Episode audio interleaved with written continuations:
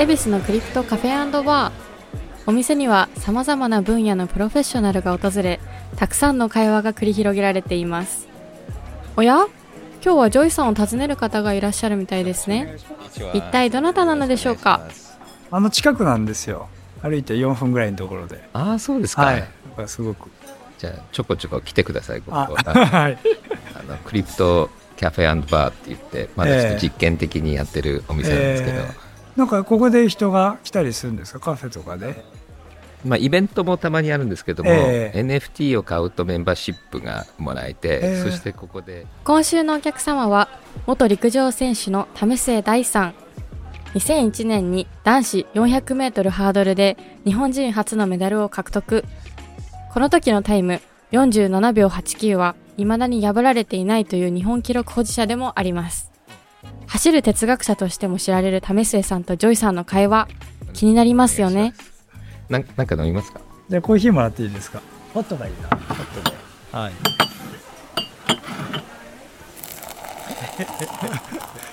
Joi Ito's Podcast よろしくお願いします。ちょっとさっきも伺いましたけど、これが実験的なカフェって感じなんですか、はいそうです結構このブロックチェーンとか Web3 を使ってええ。何をやったら面白いのかなっていうので、うん。でまあコミュニティもあるし支払いもあるしメンバーシップとかもあるので、うん。クリプトを使った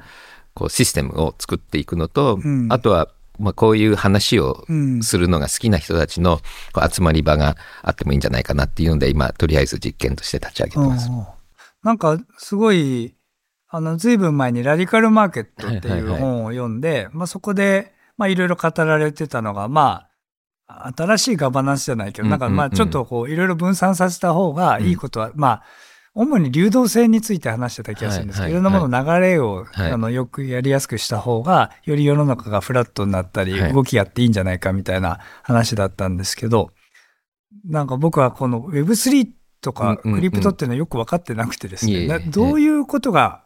この技術使うとできそうだって感じなんですか、実は確か数週間前ここで、ええ。ああのラディカルマーケット書いたあのグレン・ウィルっていう人がここでなんかイベントやってたのであの、へえ。ま、あのたまたまなんだけど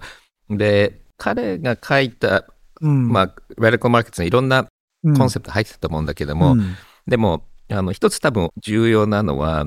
今だとこう土地とか、うんまあ、土地いい例だと思うんですけど、こう持ってる人が何もしなくても稼げるし、うんこう稼ぐオブリゲーションがそんなにないと、必ず何でも値段さえ合えば、うん。他の人がその土地を買い取ることができる。うんそうすると、ある人が回してるけど利益率こんだけしか出ない。うんで、誰かがもっといい使い方してもっと高い利益率出せるんだったら、うん。もっと高いお金で買い取れるんじゃないかなっていうので、こう何にもしないでただ持ってるっていうような人を少なくするのと、いろんなまあ土地も含めたいろんな資産っていうのがもっと使い道があるところに流動的に回るっていうようなコンセプト一つ入ってて、うん。で、結構これって面白いなと思ったのは、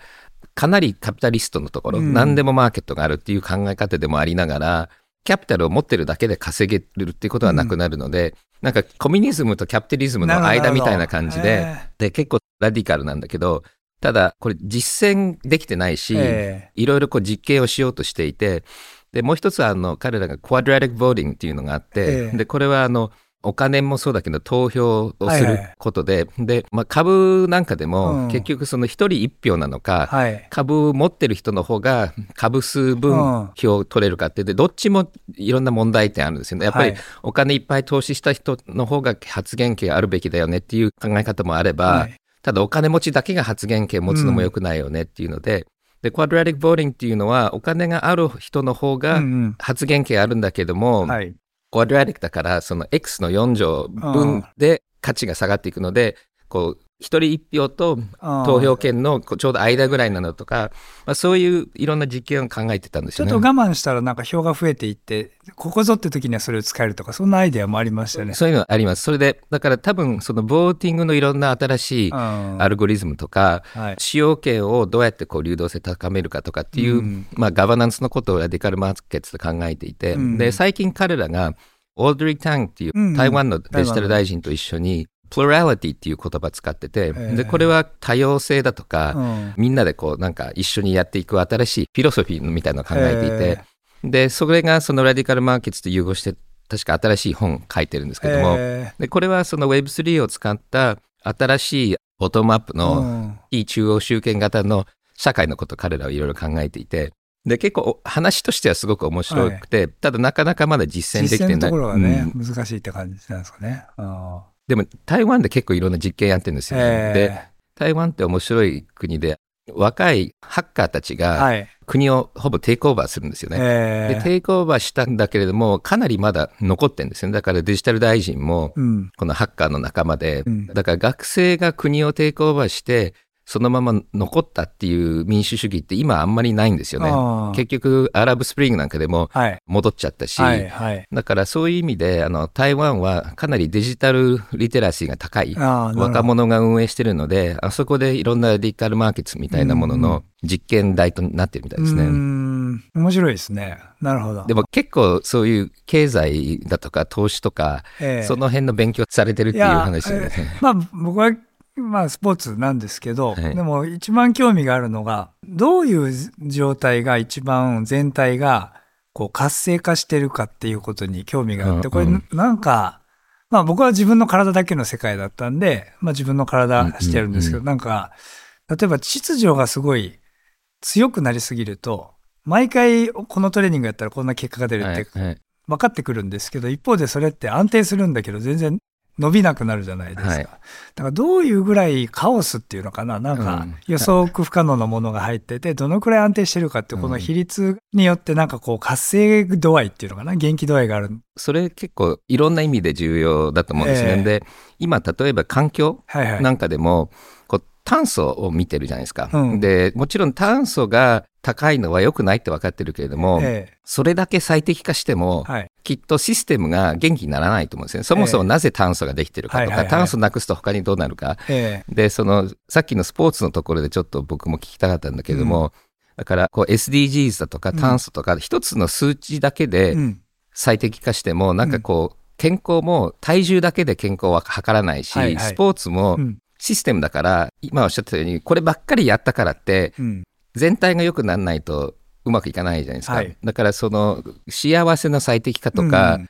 環境の最適化とか、この元気の最適化って、ええ実は普通の今の経済の人たちが考えるような最適化、不可能なんじゃないかなと思うんですけども、はいはスポーツもちょっと似てるんじゃないかなと思うんですけど。それはね、すごい、僕らの中でずっと昔から使われる風刺画があるんですよ、漫画みたいなやつ。うんうんそれある選手を真ん中にして、心理学の人が、あの、ちょっと今、調子が悪いんですって真ん中の選手が言ってて。で、心理学の人が、あなた今、心がちょっと落ち込んでますねって言って、栄養士の方が、あ栄養バランスが崩れてますねって。で、ストレングストレーナーの人が、ちょっと筋力が落ちてきてますとか。で、コーチが、いや、技術がなんとかだっていう。で、それぞれの専門家が専門の指標でその人の問題を分析するんだけど、一体誰が全体を最適化するのかみたいな。で、選手にとっての最適な状態って、自分と周りの環境との間の良いバランス、かつ、自分の体の中も別に心と体分かれてないんで、あ例えば、あの、お酒は飲んじゃいけないかもしれないけど、でも飲んだ方がメンタル的にはいいかもしれないとか、そういう、層がコンフリクトするんだけど、なんかちょうどいいバランスっていうのがあって、こっちから見るとそれ悪なんだけど、反対から見ると、むしろそれで改善されるものもあるかもしれないっていう、うんだからこの何かの指標で測った瞬間に、全体のバランスが損なわれるんで、うん。そうなんか、半分の目で指標を見ながら、だけどこれが全てじゃないっていうバランス取らないといけないっていう感じなんですね。うんうんあんまりにも一個の指標にかけると、その指標だけに最適化されてすごいなんか歪になっちゃって、ん結局伸び止まったり、うんまあ、怪我を起こしたりっていう、そういうふうに捉えてますね。あと時間軸もあるよね。時間軸ありだからますね。こう今すぐ成果出すのとそうです10年ぐらいかけてトレーニングするのって全然違うでしょ。はい。だから、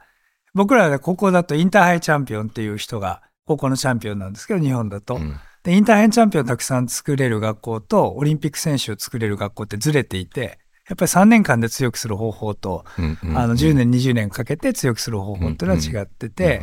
で、早く強くしようと思うと、もうとにかくあんま考えなくていいから、このやり方でやってっていうのがうん。一番良くて、で、長く強くしようと思うと、ちょっとさまよわせるっていうか、うんうんうん迷いながら自分であれこれ試すようなやり方を覚えた方が伸びていくって言われてますね。一つ聞きたかったのが、学務とか、ええあの社会だと結構多様性って重要だと思うんですよね。はいで人間も一人それぞれ多様性もあるし多様性チームとしても多様性が必要なんだけどもうん。陸上でなんかハードルとかなんかやってて、ええそこは多様性って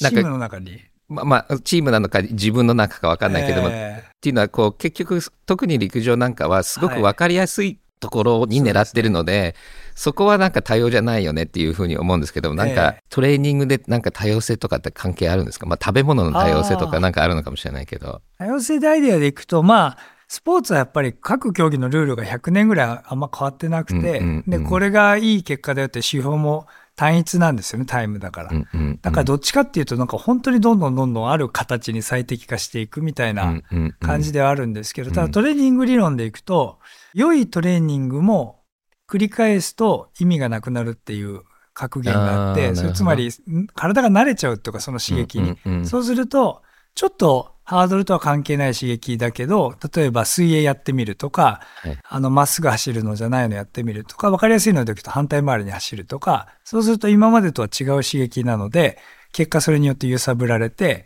まあ発展するっていう。なるほどでそれは多様性ですよね。そうそうそうです、そうです、んんん時間軸的な多様性みたいな感そうでで、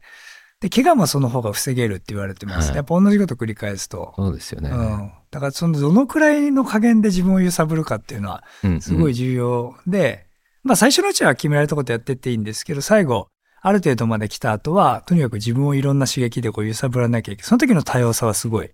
重要だと思いますね。そうですよね。で、それもだいぶ最近になって変わりましたよね。僕もうん昔、高校時代、ずっとレスリングとかやってて、いはいろんなトレーニングやってたんだけど、あの時代はなんか同じ運動を結構繰り返してたような気あそうそうそうがするけども、最近は、まあ、最近は最適化がちょっと違うとこに行ってるかもしれないけども、もう限りなくたくさんいろんな種類の運動をやって、怪我をしないでバランス取るっていうイメージって、なんか全然昔と違うイメージなんですよね。うん、そうですね。だからその、なんていうか最後の方って、ちょっとこ、まあ、英語の勉強してる時に言葉に似てるなと思ってて、あの、自動的に喋れるようになった言葉をつなげて、なんとか文章にする、第二言語ってすると思うんです。が、あれに似てて、だから例えば、僕は、まあ、踊るのすごい下手なんですけど、社交ダンスのチャチャっていう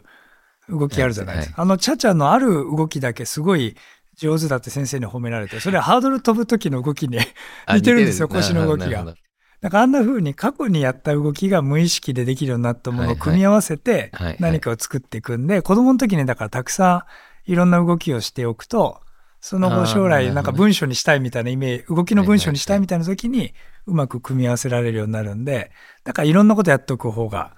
そうですよね。うん、豊かな文章を作れていいみたいな感じで推奨されますね、最近はね。だから一個だけやんないようにっていう。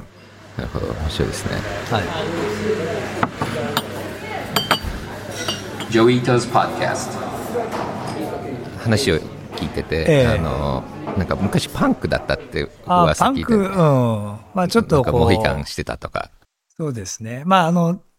ジョイさんはいくつからアメリカですか？僕は2歳の時からあアメリカとカナダ行ってえ。で14ぐらいかな、はい。日本に戻ってきてインターナショナルスクール行ってでまたアメリカ大学行ってええ。中退して戻って行って中退して戻ってっていうなんかそんなような。じゃあ日本の体育会に放り込まれたことってないですか？僕はね日本はええ。高校でレスリングやってて、うん。アメリカンスクールだったんだけど、コーチがええ。オリンピックの日本人の関山先生っていうコーチへで、え。で、彼がなんか中央高校とかとなんか、はいっていうところにたまに連れて行かれたり、あとはその当時の高校からちょっと辞めた時のうん。コーチもやっぱりレスリングのオリンピック選手で、うん。なんかノリはとっても体育会系なとこは見たことあるけど、あんまりぐちゃぐちゃに入ったことはないですね。すごい嫌いだったんですよ、体育会の 空気が。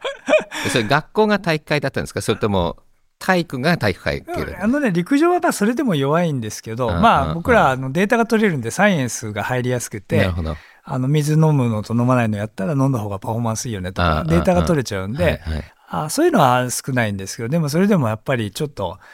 決められたことやんなきゃいけないとか、なんかこう先輩後輩があったりとかルールがあったりして、まあとにかくそういう権威的なものっていうか、なんか決められてることとかすごい多分嫌だったんですよね。だから、まああ、ちゃんとしてなきゃいけない日本のスポーツはね。でもなんか当時はあんまり金髪にしてる高校生とかいなかったんで、うんうんあの金髪にして試合に出たりして、それですごい怒られ、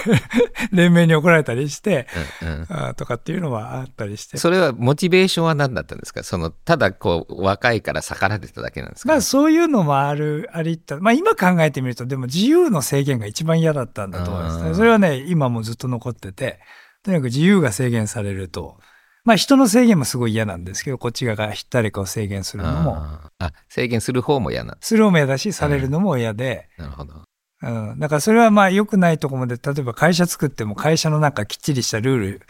を作って秩序を作るとかがうまくできないんで、自分で会社やってもそれ悩んだりするんですけど、まあ、まあ個人としてもやっぱりなんか自由っていうの一番大事な価値観に置いてて、当時はなんかそういうのが、まあそういう髪染めて何なんだって 感じなんですけど、まあそれが一番日本の体育会では逆らってる風だったんで、なるほど。確かに。でもジョイさんが、パンクってこれ共通のテーマだから、ジョイさんも、うん、僕はだから多分性格のタイプっていろいろあると思うんだけど、ええ僕なんかはうん、こうなんかこうガンガン逆らうっていうよりもええ逃げる。だからやっぱり日本の田舎でうんうん。ニュージーンみたいなとこ行って、でただ座って。デスクで先生の話を聞かなきゃいけない。うんこれ多分最初のメモリーです。うんうん。4歳ぐらいなんじゃないかな。うんで、先生が見てないと必ず逃げたのね。で、外が楽しくて、ええで、毎日逃げたらもう来なくてもいいって言われたっていうのが多分最初の僕のこう学校とのダメだったので、でその後もやっぱりこう学校の中できちっとなんかやるっていうのはできなくて、いつも休んだり逃げたりしてて、で、そういうこうなんか制限されるところからは脱出しちゃうっていうのがパターンなんだけども、でもそこをなんかこう、えいってやってるよりも、ええ。あのむしろただつまんないから離れるみたいな感じででやっぱりこう楽しいことをしたいっていうんうん。ううんすごい自分のパッションがあって、ええ。でつまんないものからなるべく離れるっていうことうん。もすごいちっちゃい時からやってて、うん。でそれがだんだん大人になってくると、ぱり自分がきっとつまんなくなるだろうなところをなるべくこう避ける避けるっていうのと あとはこれは本当に何歳かな？40代ぐらいになってから、うんあの、分かったのが、最初ちっちゃい時は役に立たないものにはまってたの。あビア缶を集めるとか、はいはい。まあ、熱帯魚が好きだとか。で、まあ、それなりにさっきのそのハードルのあれじゃないけども、後で役に立つものが中にはあるんだけども、ええ。でもだんだんこう会社とかやるようになって、うん。ハマって役に立ちそうなものにはまる。だから例えばそのプログラミングだとか会計とか、ええ。で、それでやっとちょっとずつこう、自分の、なんだ社会人として役に立つスキルが蓄積できたんだけども、へーただ人に言われたからやるのって絶対モチベーションになんなかったし、で、結構学校とかうん秩序って外に評価されるとか、すね。先生に対して怖いからとか、恐怖と対外的なうん評価、システムですよね。評価システムで、それは僕はあんまり自分のうん。気持ちになんなくて、ん。でもやんなきゃいけないよね、大人だからっていうと、そうすると自分の趣味にして、うん。でそこからこう学んでいくっていう自分のトレーニングをやっと今になって。だから今年から本気で数学やろうと思ってて、ええ。で前ちょっとプログラミングやってたんだけどもそれもきちっとソフトウェア書けるように今から勉強しようっていうのを今でも結構楽しくやってるんだけど、うん。うん。でもそれだからパンクとは言いながらパンクのコミュニティは好きだったのね。こう属しない人たちってこう相性が良かったので、うん。だからシカゴ大学もうん。中退して結構パンクなナイトクラブのディスクジョッキーになったり、そういうこう属しないなんかガチャガチャしたうん。尖ってる人たちの仲間に入るとすごく居心地良かったんだうよね。ん。でで本当にみんな自分があって、うんその自分がちゃんとこう出てる人たちと一緒に入ると、うんなんかこう居心地良かったっていう感じで、うんうんうんうんなるほど。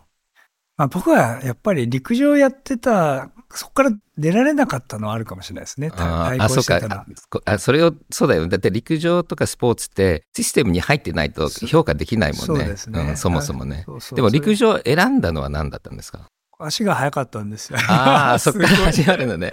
で僕はもう全然他がダメで、球技もダメだし、あの、す運動神経ってその体を動かすっていうのと、うん。まあ、ハンドアイコーディネーションって僕ら言うんですけど、うん飛んでくるものを目で見ながら、こう手でピタッとキャッチするっていうのって、そういう能力があるんですよね。で僕はそれがすごい苦手で、なるほどいやあのバレーボールでトス上げたら、ボールと一緒にジャンプしちゃって、ボールと一緒に落ちてきちゃうみたいな、ああ、なんていうかるな、ボールが飛んできてバットにも当たんないしっていうので、ボールにとにかく弱かったんですよ。で、野球もダメ、サッカーもダメ。でもスポーツやらなきゃいけなかった理由はそういう学校にいたとかそういうのですよ。うんなんか、まあ、それが一番面白かった。うんまあ、あとは読書が好きではい本を読むので、まあ、でもちょっと活発だったんで、走るっていうのを始めて、なるほど。陸上やった。でもメダル取るとこまで行ったっていうことは、うんただ足が速いだけじゃなくてやっぱりトレーニングだとか、それこそ最適化が上手だったっていうこともあると思うんですけども、はいはい。それは全部パンクにつなげる必要ないんだけども、うん。まあ、勝手に思うとうんやっぱり自分のこうモチベーションとか、うん。メンタルをこう上手にこう、うん。考えて進められたんじゃないかなと思うんですけども、でしかもコーチなしなんですよね。そう、コーチ18からはいなかったですね。ですよね、うん。そもそもそれのモチベーションっていうのは楽しかったからやってたんですか？それともやらなきゃいけないからとか思ってたんですか？やっぱり前半は勝ちたくて、まあ僕はもう広島の本当ちっちゃい町から出てきたんで、ん。なんか走って強くなっていくと、うん。どんどんどんどん新しい世界が見えてくるっていうのがすごい面白くて、なんか子供の時に広島と山口県の県境っていう境目があって、それがどうなってるか見に行ったんですよ。で、なんかその時に、こう知らないところにどんどん見に行ってみたいって思って、うんで、一番その時に走早く走るのって、外に行くのにすごい東京の大学とかも行けるかもしれないし、うんまあオリンピックとか行ったらうんいろんな国の人に会えるかもしれないっていうので。やってったんですけど、でも途中からは面白かったですね。なんか人間の体のこともそうだし、心が特に面白かったですね。なんかうんなんで人間って面白いと思う瞬間と嫌だって思う瞬間があって、うん。頑張ってねって言われるのが嬉しい時と、プレッシャーに感じる時とかがなんか自分の体で、なんか人間の心がどういう時にどう動くのかっていうのを見てるのはすごい面白かったっていうので、で、あるいい状態で試合に臨むといい結果が出るし、なんかちょっとだけでも、うんあの、試合の瞬間にパッと不安が浮かぶだけでダメになったりっていう、ああいうのが面白かったですね。為末さんとジョイさんの会話はまだまだ続きます。来週もお楽しみに。そして、為末さんの著書、熟達論は新潮社から発売中です。こちらも合わせてお楽しみください。